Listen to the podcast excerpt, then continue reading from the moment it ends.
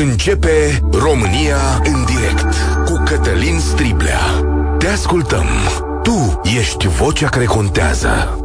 Bun găsit, bine ați venit la cea mai importantă dezbatere din România. Președintele Iohannis dă un ultimatum profesorilor. Cum îndrăznește cineva să pună în dificultate examenele naționale? E o generație întreagă care să dea BAC și să meargă la facultăți. După ce guvernul le-a dat tot ce au cerut, acum în ce temei să mai continue greva? Asta spune președintele, dar promisiunea măririi salariilor prin legea salarizării nu este uh, trecută în ordonanța de urgență. Este doar în nota de fundamentare. De aici o să plece discuția noastră de astăzi. Fondatorul Reper, Dacian Cioloș, fost premier și liderul Renew Europe, grup parlamentar european, este în studio alături de noi. De fapt, căutăm soluții la o criză socială de mare amplitudine. E o criză bugetară și România are de luat câteva măsuri. Uh, o să deschid liniile imediat la 0372069599. Sigur vorbim despre greva profesorilor, uh, dar sunt subiecte deschise în orice direcție. Dacian Cioloș, mulțumesc că sunteți aici. Bun găsit! Bună ziua și bine v-am găsit și pe dumneavoastră și ascultători. Veniți, uh, adică nu știu dacă veniți rar în România, dar în orice caz, la emisiune nu v-am prins uh, de mult V-a păi, prins telefonul. De ce aș veni rar în România? Că eu locuiesc în România. Deci e prejudecata asta că... Munciți în altă dacă, parte de asta. Uh, nu, muncesc. Uh, uh, sunt europarlamentar. Am un mandat uh, din România. Uh, am birouri europarlamentare în România în mai multe locuri și am un uh, birou la Parlamentul European. Deci, uh, în mare, așa, cam 40% din timp îl petrec la Parlamentul European și 60% din timp în România nu neapărat în București, e drept. În București vin doar când am întâlniri, în rest sunt uh, plecat mai mult prin țară. Ok, mulțumesc că ați venit, uh, ați venit astăzi. Uh, l-ați auzit pe președintele Iohannis. Care e punctul dumneavoastră de vedere? Trebuie să întoarcă profesorii la catedră? Uh, profesorii trebuie să decidă în ce moment încetează greva, o grevă care a fost anunțată cu obiective care au fost precizate foarte clar au intrat într-o fază de negociere cu guvernul după ce, știu că și eu am mai auzit problema asta, e mai de mult pe masa a salarizării profesorilor, n-a fost luată în serios. Profesorii au decis uh, să facă această grevă, au intrat în uh, negocieri și, evident, niște negocieri trebuie să se încheie cu un compromis Uh, cu care sunt de acord ambele părți, nu doar o parte. Okay, uh, da. Atitudinea da. asta președintelui mie mi se pare arogantă, țâfnoasă și cumva reprezintă marea problemă structurală pe care o avem noi în societate, din punctul meu de vedere, neîncrederea oamenilor, a cetățenilor în stat și în, uh, în foarte mulți politicieni. Vedeți, o promisiune care într-un stat normal, în care e o relație normală între uh, politicieni, între guvern și uh, cetățeni, o astfel de, într-un stat normal, o astfel de profi, uh, promisiune uh, ar putea fi crezută. În România, din păcate, oamenii nu mai cred până nu văd uh, concret. Eu pot să înțeleg că unii uh, și că domnul președinte și că premierul și probabil alți politicieni din guvern simt acum o presiune și de ce oamenii vor acum imediat și nu mai pot să aștepte câteva săptămâni. Ei, pentru că au mai fost astfel de promisiuni traduse chiar în legi și n-au fost ținute. Câte legi ale salarizării n-am avut noi uh, cu Dar creșteri care nu au fost uh, respectate? Explicați-ne, Dacian Cioloș, ce sau de ce e rău sau de ce n-aș avea încredere dacă promisiunea respectivă este trecută în nota de fundamentare a unui act normativ. Păi, tocmai de asta vorbeam de uh, problema asta de neîncredere structurală. Uh, această promisiune nu e tradusă într-un articol din ordonanța de urgență care să spună că începând de la data de să va plăti uh, suma cu tare sau va crește salariul cu procentul cu tare. Nota de fundamentare e exact ce spune titlul, o fundamentare a unei decizii uh, legislative care se regăsește în textul legii sau ordonanței de urgență. Deci nu are putere juridică. Nu are nicio putere juridică, are doar o putere de promisiune politică și promisiunile astea politice, din păcate, uh, foarte multe dintre ele nu mai sunt crezute de oameni, pentru dar, că politicienii nu se țin de ele. Dar și-a pus pata la maua, mă rog, vorba vine, și-a dat cuvântul președintele Iohannis. Ei, vedeți, a, aici e... Uh, uh, semnul mare de întrebare. De ce dacă președintele României, care prin Constituție are și rol de moderator, și-a dat cuvântul și iată exact uh, cetățenii din sectorul din care vine și dânsul, din domeniul educației, nu au încredere în cuvântul președintelui României, care uh, pe deasupra e și profesor ca și ei. Dar dumneavoastră, domnule Cioloș, ați avea încredere în cuvântul lui Claus Iohannis? Uh, legat de ce? Dacă depinde ce discut promite... cu el. Depinde, când, cât am, depinde? Nu cât, e... am fost, cât am fost premier și am lucrat cu dânsul, și ne vedeam uh, uh, săptămânal, da, agream uh, niște lucruri, eu mă țineam de ce spuneam, dânsul se ținea de ceea ce spune, dar aici nu-i vorba de, de mine. Eu, ca cetățean, acum nu mai am încredere, pentru că uh, în momentul în care, bun, nu vreau să deschid alte subiecte, dar uh, în momentul în care uh, noi am intrat într-un guvern care a fost uh, validat politic de dânsul atunci cu PNL-ul, pentru că dânsul era, era uh, liderul de facto al uh, uh PNL-ului atunci. Uh, influența oricum foarte mult deciziile uh, PNL. În momentul în care ne-am angajat la niște reforme uh, cu uh, uh, acoperirea politică venită din partea președintelui, reforme pe care nu le-am putut face în acel guvern cu uh, PNL-ul, uh, apoi știți condițiile în care uh, s-a rupt uh, uh, guvernul. Uh, noi am spus că suntem gata să revenim uh, la guvernare, dar cu un alt uh, uh premier. Nu s-a întâmplat lucrul acesta, președintele a dus apoi PNL-ul spre uh, PSD. Evident că din momentul acela uh, am avut niște semne de întrebare legate de ce spune și ce face, domnul președinte. Dincolo de asta, de credibilitatea lui Claus Iohannis, sunteți om de bugete, ați fost ministru, ați fost premier, sunteți politician cu mare experiență, știți cum arată finanțele unei țări, ați lucrat cu lucrurile astea. A, soluția pe care au găsit-o actualii guvernanți în actuala așezare economică și bugetară a României e corectă? La ce soluție vă La asta, plus 560-580 de lei, plus o promisiune că la legea salarizării uh, se va merge cu salariul profesorului debutant mai sus, funcție de care va trage toate salariile în sus. Ce s-a pus acum pe masă? Nu, mie nu mi-e clar în continuare care e abordarea bugetară a uh, guvernului.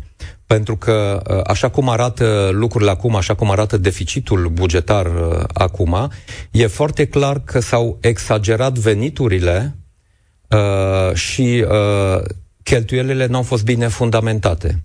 Uh, s-au exagerat veniturile, am văzut uh, mișcări care au avut loc la, la NAF și la alte structuri legate de Ministerul de Finanțe pentru că nu și-au îndeplinit uh, uh, obligațiile sau angajamentele de venituri bugetare uh, Uh, dar aici uh, cred că a fost și o problemă la Ministerul Finanțelor la momentul respectiv când s-au umflat veniturile ca să se poată umfla și cheltuielile și să se poată servi uh, clientela uh, politică. Deci, atâta vreme cât bugetul a fost prost fundamentat, Acum mie mi-e greu să înțeleg care va fi logica viitorului guvern, pentru că aceste promisiuni care sunt făcute uh, profesorilor vin în responsabilitatea unui viitor guvern, cu aceleași două partide la guvernare, dar uh, probabil cu o altă structură. Ok, dar ce ar trebui făcut, domnule Cioloș? Că, bun, trebuie modificată structura bugetară, este evident. Vă întreb ce ar trebui sau ce ar putea să facă România a, 2016 ați fost premier plin, așa, tot anul, nu? Da. 2,85% din PIB pentru educație, adică limitarea e aceeași. E nici dumneavoastră, nici guvernul dumneavoastră n-a dat mai mult. Sigur, dar aici nu-i vorba de, uh, nu-i vorba de procentul din PIB doar. Acum vorbim de salarizarea profesorilor, care e o cheltuială fixă. Noi, în 2016, chiar și cu suma pe care am avut-o uh, alocată pentru uh, educație, la sfârșitul anului ea n-a fost uh, cu totul cheltuită, pentru că am, noi am prevăzut atunci investiții pe care ar fi trebuit să le facă autorități publice locale, care au în responsabilitate infrastructură de educație uh, și uh, au fost bani care nu au fost cheltuiți. Aici vorbim de uh, o un angajament de creștere a alocării bugetare pentru educație care să se ducă în salarizare și uh, creștere care nu se facă doar pentru un an sau doi, ci care rămâne în perspectivă. Deci Poate să o facă guvernul România? trebuie să spună de unde ia banii ăștia. Noi mai avem o altă cheltuială fixă uh, care ar trebui reformată. E cea pe pensiile speciale. Apropo de uh, revederea sistemului de pensii. Noi avem alte cheltuieli uh, fixe, cele cu personalul. S-au creat uh, de când e PNL-PSD la uh, guvernare, o grămadă de uh, funcții în stat, de, adică... de posturi în administrația publică. De acolo ar trebui început, cu o reformă a statului ca să reduci cheltuieli inutile sau nenecesare și să poți să muți banii pe uh, cheltuieli de care ai nevoie. Adică dumneavoastră, Dacian Cioloș, dacă ați fi la putere, dacă ați fi premier sau liderul unui partid de coaliție, ați propune, uh, știu eu, concedieri bugetare? Uh, aș propune o reformă a administrației publice uh, care, poate să, care pot să însemne uh, uh, și reduceri de număr de posturi în administrația publică, în unele uh, structuri, care uh, pot să însemne digitalizare, care uh, pot să însemne uh, transferul unor responsabilități spre alte structuri care cu același uh, personal pot să acopere uh, nevoile respective. Uh, aș merge, apropo de cheltuieli, pe uh, servicii sociale, de exemplu, pe un parteneriat cu uh, societate civilă, cu organizații neguvernamentale, care eu văd acum din deplasările mele și întâlnirile pe care le fac prin țară de uh, câteva luni bune, că sunt pe multe servicii sociale care sunt în responsabilitatea statului, sunt mult mai eficiente, inclusiv din punct de vedere a cheltuielor bugetare, decât sunt anumite agenții ale statului. Deci ar exista modalități prin care ar putea fi reduse cheltuieli ale uh, statului crescând în același timp uh, eficiența serviciului public. Asta okay. înseamnă o reformă a statului pentru mine. Cu Dacian Cioloș sunt, dacă sunteți de acord, deschid liniile, discuția e liberă, sigur pornim de la profesor, dar pentru că e un lider politic aici, uh, noi nu știm ce o să întrebați și sunteți uh, uh, cum să zic, sunteți liberi să spuneți orice. 0372069599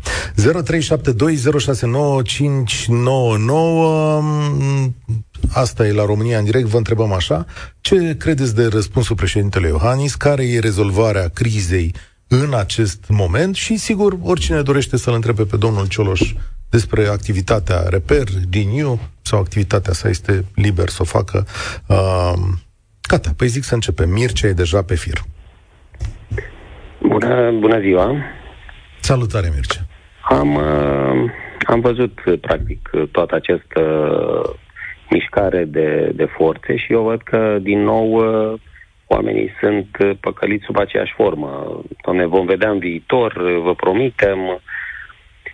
Țin să vă reamintesc că au fost atâtea hotărâri judecătorești pe drepturi salariale care trebuiau puse în practică și au fost prorogate, deși banii trebuiau uh, dați și erau cu putere de lege, dar minte o o hotărâre de guvern care nu are această putere și la anul poate să, pe un buget scăzut, vedem, e război, lângă, apar alte cheltuieli, eu știu, pe zona de apărare. Și atunci se pot uh, amâna. Se pot amâna pe 2025, pe 2026, nu neapărat anula, dar amâna. Deci nu putem, oamenii trăiesc în prezent. Uh, eu sunt și cadru didactic pe mediul universitar, dar uh, e un pic hilar, așa a spus, domne, trăim în viitor și în viitor o să fie foarte bine, dar în prezent să vedem cum ajungem în viitor. Ok. Eu nu cred. Nu cred în asemenea. Cred că a fost făcută ceva de forță, rapid, o promisiune ca să se închidă, să se blocheze, practic, uh, mesajul sindical. Domne, v-am dat, gata, ce mai vreți, am dat tot ce ați avut și să creeze acea presiune socială împotriva uh, acestei uh, mișcări sindicale, domne, v-au dat, gata, uh, întoarceți-vă că... Domnul Cioloș, aici de față, semnalează un lucru foarte important pe care societatea românească poate că îl percepe așa, lipsa de încredere în președintele Iohannis, adică n-ai încredere în președintele tău? Păi, concret, uh, nu știu ce a făcut atât de important ca să avem încredere în el. Uh, România educată, vedem că nu prea a reușit acest, uh, acest demers. Au trecut niște legi care încă nu le știm foarte bine uh, cum sunt, sunt cu o grămadă de uh, amendamente trecute pe repede înainte, că era o coaliție cu majoritate suficientă, dar uh, rezultatele concret nu se văd. Sunt doar, uh, este doar uh, o lege care Acum se presupune că urmează să își producă efecte, dar sunt 10 ani. Stai o secundă. Uh, ce ziceți de România educată, domnule Cioloș? Păi, România educată e, în primul rând, un angajament politic de reformare uh, a sistemului de educație. Uh, salarizarea, din punctul meu de vedere, ar fi trebuit să vină la pachet, adică ea trebuia discutată atunci când vorbești de creșterea performanței profesorilor în educație, uh, prin modificările astea legislative, adică lansezi niște așteptări, uh, să vii și cu discuția asta legată de salarizare. Noi am spus de mai multă vreme că uh, o creștere a salarizării în în uh, sistemul serviciilor publice ar trebui să vină la pachet cu creșterea performanței.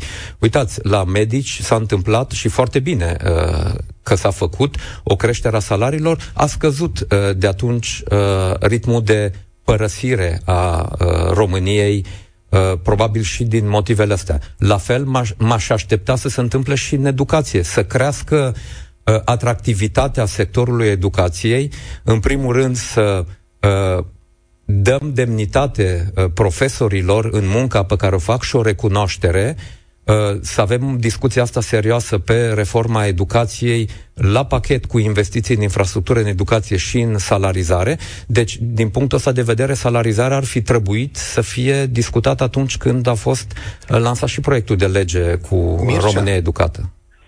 Uh, am o curiozitate. Cât e salariul tău ca lucrător, să zicem așa, universitar, că n-ai spus funcția didactică, ce ești lector? Uh, nu, funcția? sunt, uh, pe funcția sunt uh, de lector, dar lector. Uh, este peste ce au spus ei pe salariu mediu. Dar, din nou, e chiar hilar, din nou, se vorbește în cifre brute.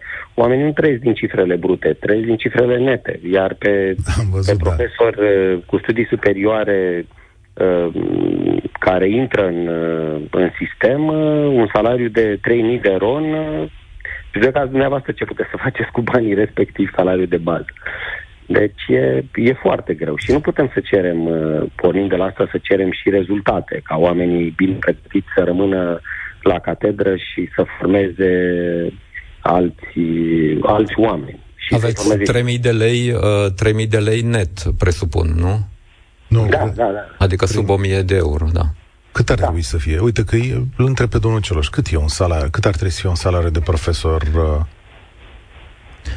Păi, uh, bun, în mediul universitar, uh, eu știu, știu din... Așa, uh, dacă da, da. Din uh, țările occidentale în care am, în Franța am lucrat o perioadă pe, pe doctorat, deci am fost înconjurat de, de profesori acolo în mediul universitar cu grade uh, diferite da, nu ne putem compara cu ei. Acolo începe de, la, de, România, de la un 3000 de euro. Deci, de asta spuneam, mie mi se pare că uh, sub 1000 de euro la costurile vieții de astăzi în, uh, în România suntem într-o zonă ridicolă. Uh, să, avem, uh, să avem pretenția la uh, un învățământ de calitate. Ok. Uh, Mircea, mulțumesc tare mult. Uh, Loredana, aș vrea să te aud salutare aici la România în direct. Bună ziua! Uh, chiar mă gândeam acum când l-ați întrebat pe domnul uh, Cioloș despre salarizare. Mi-aduceam, mi-aduceam aminte când am intrat în învățământ în 2002. Salariul era aproximativ 70-80 de dolari. Uh, acum, salariul este maxim cu dirigenție 700 de euro. Uh, noi participăm la diferite proiecte europene și vedem cum este la alții și uh, vin și alții la noi uh, și ne întreabă ca și colegi care este salariul vostru. Sincer, ne este rușine să spunem. Insistă colegii noștri, haide, spuneți-ne, uite, noi avem profesor de, în, în Franța, 3.000 de euro, profesor de liceu, uh, cu uh, 18 ore, la fel cu grade și tot uh, sistemul uh, similar cu cel din România. Au 3.000 de euro. De aici portesc. Sincer, nu se mai poate educație pe sărăcie și din sărăcie. Ieri, la protestul de la, uh, din fața prefecturii, erau foarte mulți profesori de la liceele foarte bune din oraș care își exprimau frustrarea, pentru că nu este vorba doar despre salarii, este vorba despre întreaga infrastructură, este vorba de a face a pregăti copiii pentru secolul 21, dar cu materiale și uh, uh, resurse din secolul 19.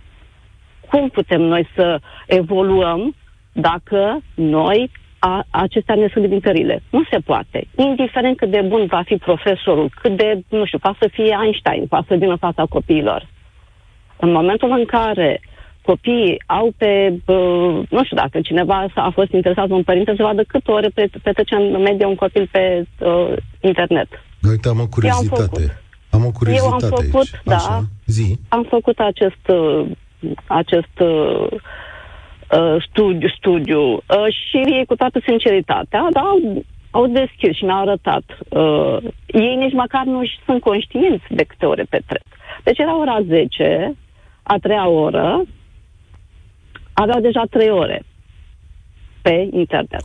Okay. Uh, este mare diferență, scuze, mai vreau să mai spun ceva legat de... Este mare diferență între copiii care termină acum clasa 12 și cei care au intrat a noua, uh, având în vedere că cei de a noua au avut 2 ani de școală online uh, și pf, mult timp la dispoziție să-și ocupe timpul. Uh, cei care au, uh, sunt acum au 12 aveau uh, pe primul loc YouTube, Instagram, cei care stau acum noua pe primul loc este TikTok. Între două reprize de TikTok nu poți să faci educație, și, dar nici nu poți să limitezi accesul copilului la telefon, pentru că noi nu avem alte resurse pe care să le folosim, da, materiale digitalizate, nu avem videoproiector, nu avem uh, am internet. o curiozitate, am o curiozitate și uite, întreb pe domnul Cioloș, uite, chiar o să revin la edițiile astea, noi am avut multe ediții în care vorbim despre digitalizare. Uh, nu putem să primim, pentru că aici aveți o notă de expertiză importantă, bani dinspre Europa pentru a completa lipsurile din educația românească la nivelul ăsta al plății oamenilor, că știu că resurse, putem să dotăm școli, putem să le facem mai frumoase, putem să facem tot felul de lucruri. Dar nu putem să Uh, nu, nu, nu există fonduri europene pentru uh, plata salariilor, uh, practic în niciun domeniu, doar uh, pentru suplimentarea plății salariilor acolo unde uh, se gestionează fonduri europene, deci în uh, structurile, agențiile de plăți. Deci nu există din punctul ăsta de vedere uh, finanțări, dar uh, pot fi acoperite alte cheltuieli publice din fonduri europene în sistemul de educație sau în alte domenii pentru a pune banii apoi pe creșteri uh, salariale. Putem folosi banii din PNRR uh, ca să uh, nu știu, creăm locuri de muncă, să, să întărim anumite sectoare economice care apoi să aducă bani la buget, ca să avem de unde uh, plăti salarii mai mari la profesori, ca să avem de unde plăti uh, pensii, reformând sistemul de pensii. Uh, prin uh, PNRR, uh, dincolo de partea de granturi, există și o parte de împrumuturi. Acolo uh, și împrumuturi mult sub dobânda pe care o plătește România acum pe piața de uh, capital. Deci, practic, cu dobândă zero pe mai mulți ani de zile. Și acolo, uh, cu acei bani din uh, împrumuturi, putem compensa eventual cel puțin o uh, perioadă, putem echilibra bugetul ca să, înce- uh, să începem cu creșteri salariale la uh, profesori. Deci soluții pot fi găsite uh, dacă uh, am avea o abordare coerentă la nivel bugetar, nu una de an de campanie. Teama mea e că noi intrăm acum într-o abordare bugetară de an de campanie. Eu am trăit asta în 2016, când, chiar dacă eram uh, la guvernare, nu aveam o majoritate în Parlament, Parlamentul vota pe bandă rulantă creșteri de pensii. Atunci s-au introdus o grămadă de pensii speciale. Noi am contestat la Curtea Constituțională de vreo două sau trei ori decizii pe pensii, uh, pe introducere de noi pensii speciale pentru că era în electoral sau de creșteri uh, salariale uh, așa pe anumite sectoare electoral, fără să se spună de unde se vor lua banii. De altfel, asta e și problema inclusiv a ordonanței care a fost adoptată acum, din câte am înțeles, Consiliul legislativ care nu i-a dat aviz pentru că nu se spune de unde vor lua banii. Deci nu avem, avem claritate bugetară. Și apropo de încredere, eu aș avea încredere în decizia guvernului, chiar dacă e un guvern PSD-PNL, aș avea încredere dacă ar spune foarte clar cum au de gând să financeze creșterea asta salarială cu care eu sunt de acord. E necesară, e mai mult decât E o necesară. întrebare foarte bună uh, asta. Uh, mulțumesc tare mult, Loredana. Vă întreabă, Sandu, salutare, dar stai un pic pe fir, vă întreabă cineva dacă anul viitor vedeți crearea unui pol de dreapta și ce formațiuni politice ar face parte din el. Adică știți ce vă întreabă lumea? Dacă Reper plus USR plus Ludovic Orban, Forța Dreptei plus PMP ar putea fi un pol pentru alegerile de anul viitor. Da, din punctul meu de vedere, nu doar că ar putea, ar și trebui uh, să fie, dar uh, trebuie să vrea și uh, Gigel, vorba aceea. Adică, adică cine? USR? Uh, trebuie să... Uh, USR și ceilalți. Acum, uh, uh, reperul e în, încă într-o fază de uh, construcție, nu fac parte din conducerea partidului, sunt membru fondator, uh, Uh, dar uh, a fost aleasă o conducere, uh, urmează să se organizeze partidul, însă există, deja eu știu că colegii mei din conducerea Reper sunt în contact cu colegii de la partidele pe care le-ați citat și din punctul nostru de vedere ar fi, uh, ar fi nevoie de o astfel de uh, construcție. Eu nu aștept să uh, văd ce decide PNL-ul. Rămâne să se ducă în cap cu uh, această alianță și înțelegere cu uh, PSD-ul, pentru că atunci va fi o altă marjă de manevră pe pe partea de centru-dreapta? Uh, sau... de ce uh, dumneavoastră ați fi dispus să vorbiți și cu PNL-ul?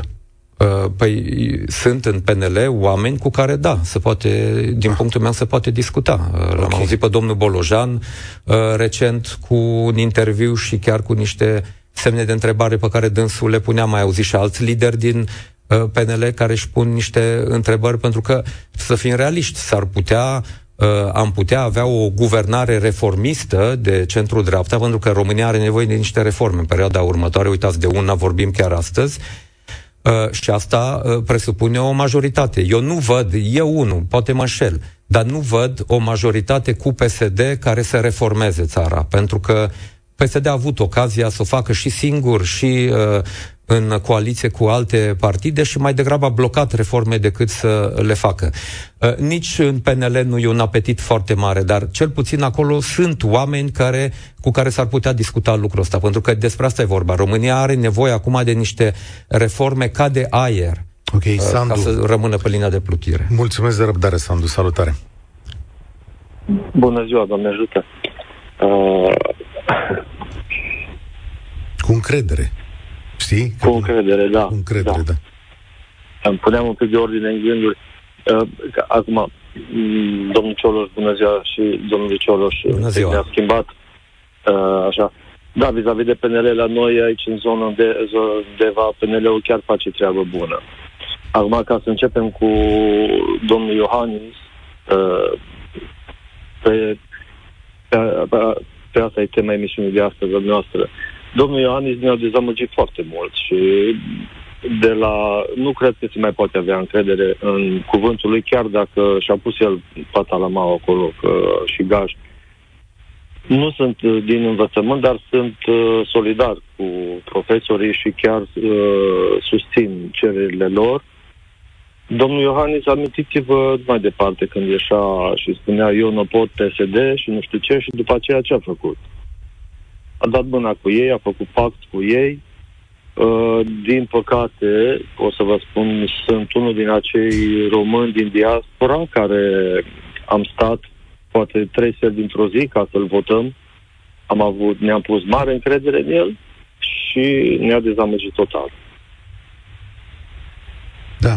E, ăsta e un sentiment pentru multă lume. Deci ce-ai face în momentul ăsta? Ai continua greva sau nu? Dacă ai fi profesor? Păi, nu numai că aș continua greva. Uh, aș fi, aș fi de acord să fim solidari cu ei să ieșim cu toți în stradă, pentru că părerea mea este că de acolo se pot lua bani pentru profesori și pentru mai multe categorii de unde sociale. De, de unde de acolo? Din, uh, din pensiile speciale, din toate veniturile astea ale lor, care și le dau și și le-au făcut, pentru că, de fapt, asta a fost pactul lor, unirea PNL cu PSD, să poată să-și facă uh, tot felul de pensii și alte venituri, să nu-i mai poată deranja nimeni. E Pentru că corect. având majoritatea stai, stai care o au... Nu. Uh, domnule Cioloș, sunteți om care lucrați cu finanțele statului, ați lucrat cu finanțele statului. E adevărat calculul ăsta că dacă tai din pensii speciale, tai de la funcționărime sau de pe unde mai sunt lucrurile astea pe care le-ați numit și dumneavoastră și ascultătorul nostru, mm. să pot da bani către profesori, știu sănătate, că o să mai fie niște proteste acolo.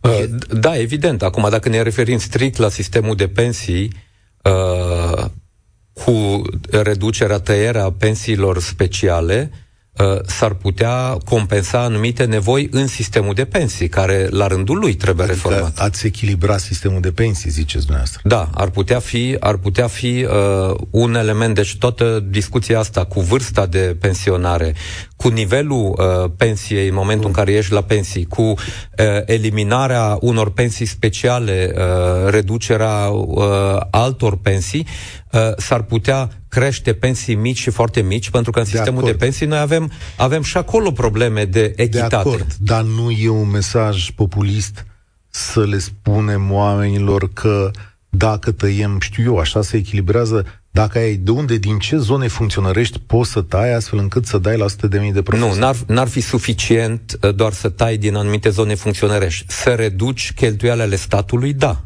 Da, deci da, aia nu înseamnă pe... doar salarii. Da, Așa, uh, dați-mi punctual mie ca să statul, înțeleg. Că... Uh, statul are cheltuieli, păi da, vă spuneam de o grămadă de agenții okay. uh, pe care le avem și care nu-și fac treaba. Deci o evaluare uh, din asta. Noi am propus în uh, momentul în care am intrat la guvernare cu uh, PNL-ul, la US- USR Plus, să avem auditul ăsta, evaluarea asta a uh, mai multor agenții care au tot fost construite, Dați-mi un exemplu, adăugate. Ca să lumea. Dați-mi un exemplu agenții în domeniul social, vă spuneam, pentru că aici uh, văd acum uh, uh, agenții care se ocupă de uh, persoane uh, defavorizate, uh, care se ocupă de, parte, okay. de inter- Ei, uh, acolo uh, avem uh, o grămadă de oameni care sunt plătiți, care în mod clar nu-și fac treaba, pentru că eu văd pe teren Uh, probleme majore pe care le avem în domeniul ăsta social, uh, unde își fac loc uh, acțiuni, proiecte ale unor organizații neguvernamentale care rezolvă problemele alea cu mult mai puțini bani decât Am sunt alocați în buget uh, pentru asta. Uh, cu permisiunea noastră, l-am prins pe ministrul muncii, care spunea astăzi, domnul Budăi, care a zis astăzi că stă la dispoziția presei pentru a explica ce e cu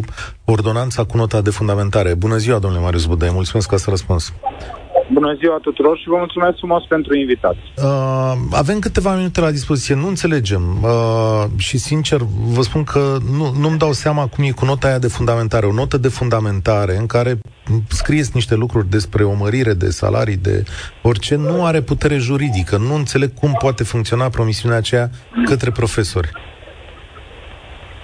Uh, eu cred că guvernul actual și-a dus la îndeplinire tot ceea ce și-a asumat față de Dascăl în discuțiile pe care le-am avut. Și haideți să o luăm etapizat. Ordonanța de urgență care are putere de lege prevede drepturile. Noi nu putem trece într-o lege anumite principii. Dar, în nota de fundamentare a ordonanței de urgență, pentru că vorbim de o ordonanță de urgență care adaugă la legea salarizării, putem prevede principii. Și atunci, nota de fundamentare, care este până la urmă parte integrantă și este fundamentul pentru ordonanța de, de urgență, o notă de fundamentare care este semnată de către un viceprim-ministru, de doi miniștri co-inițiatori în speță, ministrul muncii, ministrul educației și de alți doi miniștri avizatori care reprezintă pe Ministerul de Finanțe și Ministerul Justiției, a fost publicată pe site-ul guvernului și mai mult de atât, trebuie să spunem că și nota de fundamentare și ordonanța au fost postate în transparență publică înainte de a fi, adop- înainte de a fi, de a fi adoptate și mai mult de atât au fost trimise către toți liderii de sindicat. Okay. S-au primit observații, s-au primit observații, că e foarte important ce asta, s-au primit observații la ordonanța de origine. S-au încorporat acele observații toate deci 100% din observațiile primite s-au incorporat în textul ordonanței de urgență, dar nu putem prevede într-o lege drepturi dintr-o lege viitoare. Adică, adică nu, ca să înțeleg eu exact, nu aveți uh, instrument legislativ, nu? Sau cum să-i spun? E... Păi, păi, da, e cumva un, o chestiune în care să prevăd într-o lege de azi ce voi face într-o altă lege de mâine. Dar de ce nu Am puteți prevăzut... prevedea, domnul uh, ministru, acum, ce, un angajament pe care îl luați clar, din câte înțeleg, Uh, politic vis-a-vis de profesor. Ordonanța de urgență e cu putere de lege. Dacă tot ați dat ordonanța asta, cu toate că tot dumneavoastră spuneați în urmă cu ceva vreme că pe salarizare nu se pot da ordonanțe de urgență, că nu ne lasă Uniunea Europeană, ca de obicei e de vină Uniunea Europeană sau PNRR-ul, uh, totuși ați dat ordonanța asta Eu și foarte bine că ați dat-o. De ce, nu, de, ce nu, de ce nu se poate prevedea asta? Și să vă mai întreb un lucru, domnul ministru. Nu, puneți o singură întrebare asta. Deci, dumneavoastră, ca a fost prim-ministru al României, dumneavoastră spuneți că poți prevedea într-o lege ce ai să prevezi în altă lege? Uh, da, pentru că puteți prelua, puteți face referire bine, apoi bun, în noua bun, de-aia lege ne dăm la seama, această ordonanță de-aia de ne urgență, dăm dacă seama. tot ați decis să o dați. Altfel Deci- nu văd sensul să dați ordonanța, dacă nu De-aia clarificați ne, un de-aia lucru. ne dăm seama de ce a fost, de ce a fost denumit guvernul zero. Cum să prevezi, De aia ne domnul dăm seama de ce n-au încredere în dumneavoastră oamenii, Deci, domnul ministru, pentru că uh, încercați să vă rezolvați problemele cu povești și nu cu decizii asumate. Da, stați o secundă, mie îmi place așa O când decizie. oamenii, când, mie îmi place dacă po- doi politicieni să ceartă în studio, nu, dar nu ăsta e intenția mea. Deci, îmi spuneți așa, că pe tehnică legislativă nu se poate, dar eu sunt mai căpos, o iau mai, și domnul pă, Cioloș ar zice că el e ardelean, eu sunt moldovean. Haideți să o luăm pe, pă, pe puncte așa. De ce nu se poate scrie într-o ordonanță, între pe tehnică legislativă, uh, următorul articol? Uh, și acest articol stabilește că uh, la data de 15 iunie în legea salarizării va apărea următoarea formulare, că să crește salariul profesorului debutant la 4.000 de lei. De ce nu Aș poate prefera exista? la această întrebare, dacă domnul Cioloș scrie ce a scris în PNRR, să vă răspundă el, să vedem dacă Ce- știe ce a scris acolo. N-are nicio legătură, Stați, n-are nicio legătură, Nu, domnul nu, ministru, exact. uh, cu ce Păi, dar nici scrie măcar în nu uh, știți ce a PNRR. scris. Spuneți-mi Nu, ce a scris acolo, Statul vă rog. român, n-am, eu n-am scris nimic, eu personal, uh, a scris Guvernul României, uh, ce pe care și treabă l-a are asumat. PNR-ul? Uh, dar nu despre asta e vorba, uh, Stați, domnul stați, ministru, stați că nu și înțeleg. nu duceți discuția în altă parte. Stați o Uh, secundă, răspundeți, domnul Cioloș. răspundeți Discuția domnului spre Striblea. adevăr. De ce nu puteți Eu nu- prevedea în această ordonanță de urgență ceea ce Pe vreți să mine mă decideți impresionează- și apoi, pe numai mine puțin, mă numai puțin să-mi impresionează termin că- ideea, da, domnul vă rog. ministru, și vă las uh, să, Vă rog, uh, sigur, să sigur, răspundeți. Sigur, îmi cer scuze. Deci, uh, de ce nu puteți prevedea acum, în ordonanța de urgență, uh, lucrurile foarte clar uh, referitor la salariile din sistemul de învățământ și apoi în legea salarizării să preluați uh, lucrurile respective făcând referire la uh, ordonanța de urgență pe care tot o dați acum. Altfel nu văd Dați-i sensul voie- acestei ordonanțe. Dați-i voie la un răspuns. E rândul domnului Budăi, vă rog. Da. Deci, uh, un cetățean, un jurnalist sau oricine altcineva care n-ar fi fost premierul României, această întrebare este extrem de motivată. Însă, un premier al României... Care Dar răspundeți, vă rog, la întrebare. Lăsați un premier. Răspund, răspund, răspund. Nu, dar mă impresionează foarte mult până la lacrimi și grija domnului Cioloș pentru oameni și în 2021 când au fost la guvernare n-au dat niciun leu, nici la salarizare, nici la pensii, dar acum e foarte îngrijorat. Mă impresionează foarte mult acest aspect. Însă, legea de care dumneavoastră spuneți, legea 153, odată cu intrarea în vigoare a nouă legi, va fi abrogată, domnule. Și domnul premier poate vă aduceți aminte un pic de tehnică legislativă. Cum să prevăd într-o lege care va fi abrogată odată cu intrarea legii în vigoare a celelalte niște drepturi din legea următoare? Foarte, Ok. foarte Noi am bine. prevăzut Dacă tot o abrogați, angajament, puteți să le angajament. prevedeți de acum ca să închideți acest conflict Bun. uh, de muncă deschis cu sindicatele. Este prevăzut, este prevăzut, domnul Cătălin Sidor, este un angajament, este o notă fundam- de fundamentare a unui act normativ, este un act normativ, asta a fost, este un act oficial. Asta a fost solicitarea sindicatelor. Într-un act oficial al guvernului să avem această Bun. prevedere. Ok, o îmi dau semnătură a seama... unui viceprim-ministru, a doi ministri inițiatori și a doi ministri coavizatori Care, sunt pe plecare, pe picior de plecare, domnul Da. ministru. Tot Că faptul Urmează să plecăm- avem un alt guvern uh, din spusele dumneavoastră în câteva săptămâni. Bun, da, Și fiți dacă atenți. un guvern trecut și-a asumat PNRR, noi nu-l respectăm. Da, pentru că Dacă alte puneți- guverne și-au dacă asumat puneți- uh, lucruri Stați un Dacă pic. uh, pe care nu le-au Dacă respectat. Stați un pic. puneți în Nu dacă vreau să puneți ajung... Așa problema înseamnă că nu mai putem avea încredere în nimic, nici într-o semnătură. Din nici într-o păcate, Nu acolo vreau să suntem. ajung, Din stați o păcate, secundă acolo amândoi. suntem. Uh, nu vreau să ajung, uh, eu nu fac aici un program al televiziunilor de seară. Uh, televiziunile de seară caută în mod clar să vă pună în conflict pe dumneavoastră, pe domnul Cioloș, domnul Budăi, că zicem sunteți două părți acum, sau pe oricare alt politician. E savoarea emisiunilor de seară. Eu chiar am aici o problemă cu milioane, cu milioane de români, cu sute de mii de profesori, vreau să înțeleg mai multe lucruri. Deci spuneți așa, că acest angajament politic este de ajuns ca lucrurile să meargă mai departe. Este posibil... Respectul nu este un angajament politic, este un act oficial Ok. al guvernului. Bun. Dar bun. nu are putere Bun, uh, bun, ok. juridică. Acesta, uh, uh, cu nota de fundamentare rămâne să ne lămurim. Ce se întâmplă, uh, că nu mai avem foarte mult, ce se întâmplă dacă domnii profesori refuză să intre la clasă? Că e foarte posibil să luați în calcul chestia asta. Am spus și mai spun, cred că e momentul ca în zilele acestea cel puțin așa consider eu, în liniște să lăsăm dascălui să marți să ne dea răspuns. Ok, bun. Uh, mai lămuriți-mă în 30 de secunde ce, uh, ce ați vrut să ziceți cu PNRR-ul. Ce legătură are acest, această lege, act normativ? Promit că în altă emisiune, că acum doar n-am să-l învăț pe domnul Ok, nu, am crezut, am crezut... vorba de mine, e vorba de ascultător, domnul Am crezut ministru. foarte sincer că, foarte sincer vă spun, Bun, am crezut că... PNRR-ul prevede, prevede PNRR-ul două dintre chestiunile alea, că nu se pot prevede majorări salariale ad hoc și viitoare. Ok. Și o să Bun. vă dau textul de document. ca să Mulțumesc. vedeți că Mulțumesc. Acum, eu am, niciodată acum am înțeles la ce vă referiți. Am înțeles. Mulțumesc. Asta era ne, precizarea necesară. Încă o dată. Da, și... mă așteptam de la cei care au scris să știe ce au scris. Atât.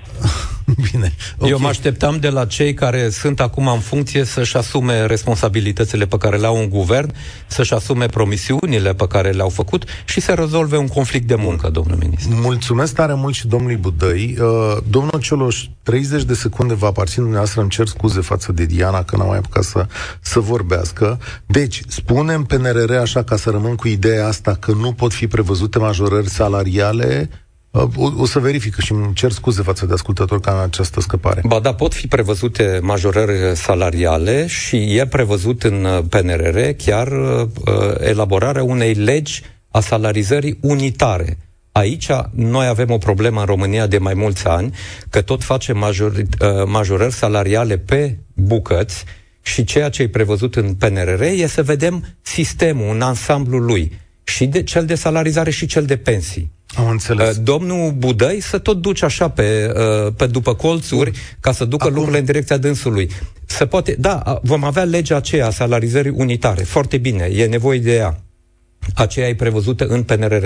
În momentul de față, cu un conflict de muncă, uh, nu trebuie să vedem Comisia Europeană ca pe un polițist care stă acolo să dea cu bastonul când uh, uh, cineva face un lucru. Uh, domnul Budai face parte dintr-un guvern, a, unei, a unui stat membru. Are un conflict de muncă acum pe un subiect care va fi vizat de o lege uh, Vedem următoare. în luna iunie. Să putea, să putea rezolva și să poate și Vă acum a mulțumesc. rezolva problema asta fără uh, blocaj din partea Comisiei Europene, că nu știu ce scrie în... Domnul Budai ne tot spune de un an de Ok, zile că dar să știți că am PNRR-ul nu sărit din permite. timp. Vă aștept, Da. uh, vă aștept uh, din nou. Vă mulțumesc tare mult. Mai avem săptămâni, luni, alegeri. Sunt convins că o să vă Cu mare văd aici drag. la emisiune. Spor la treabă. Participă și tu, România în direct, de luni până vineri, de la ora 13 și 15.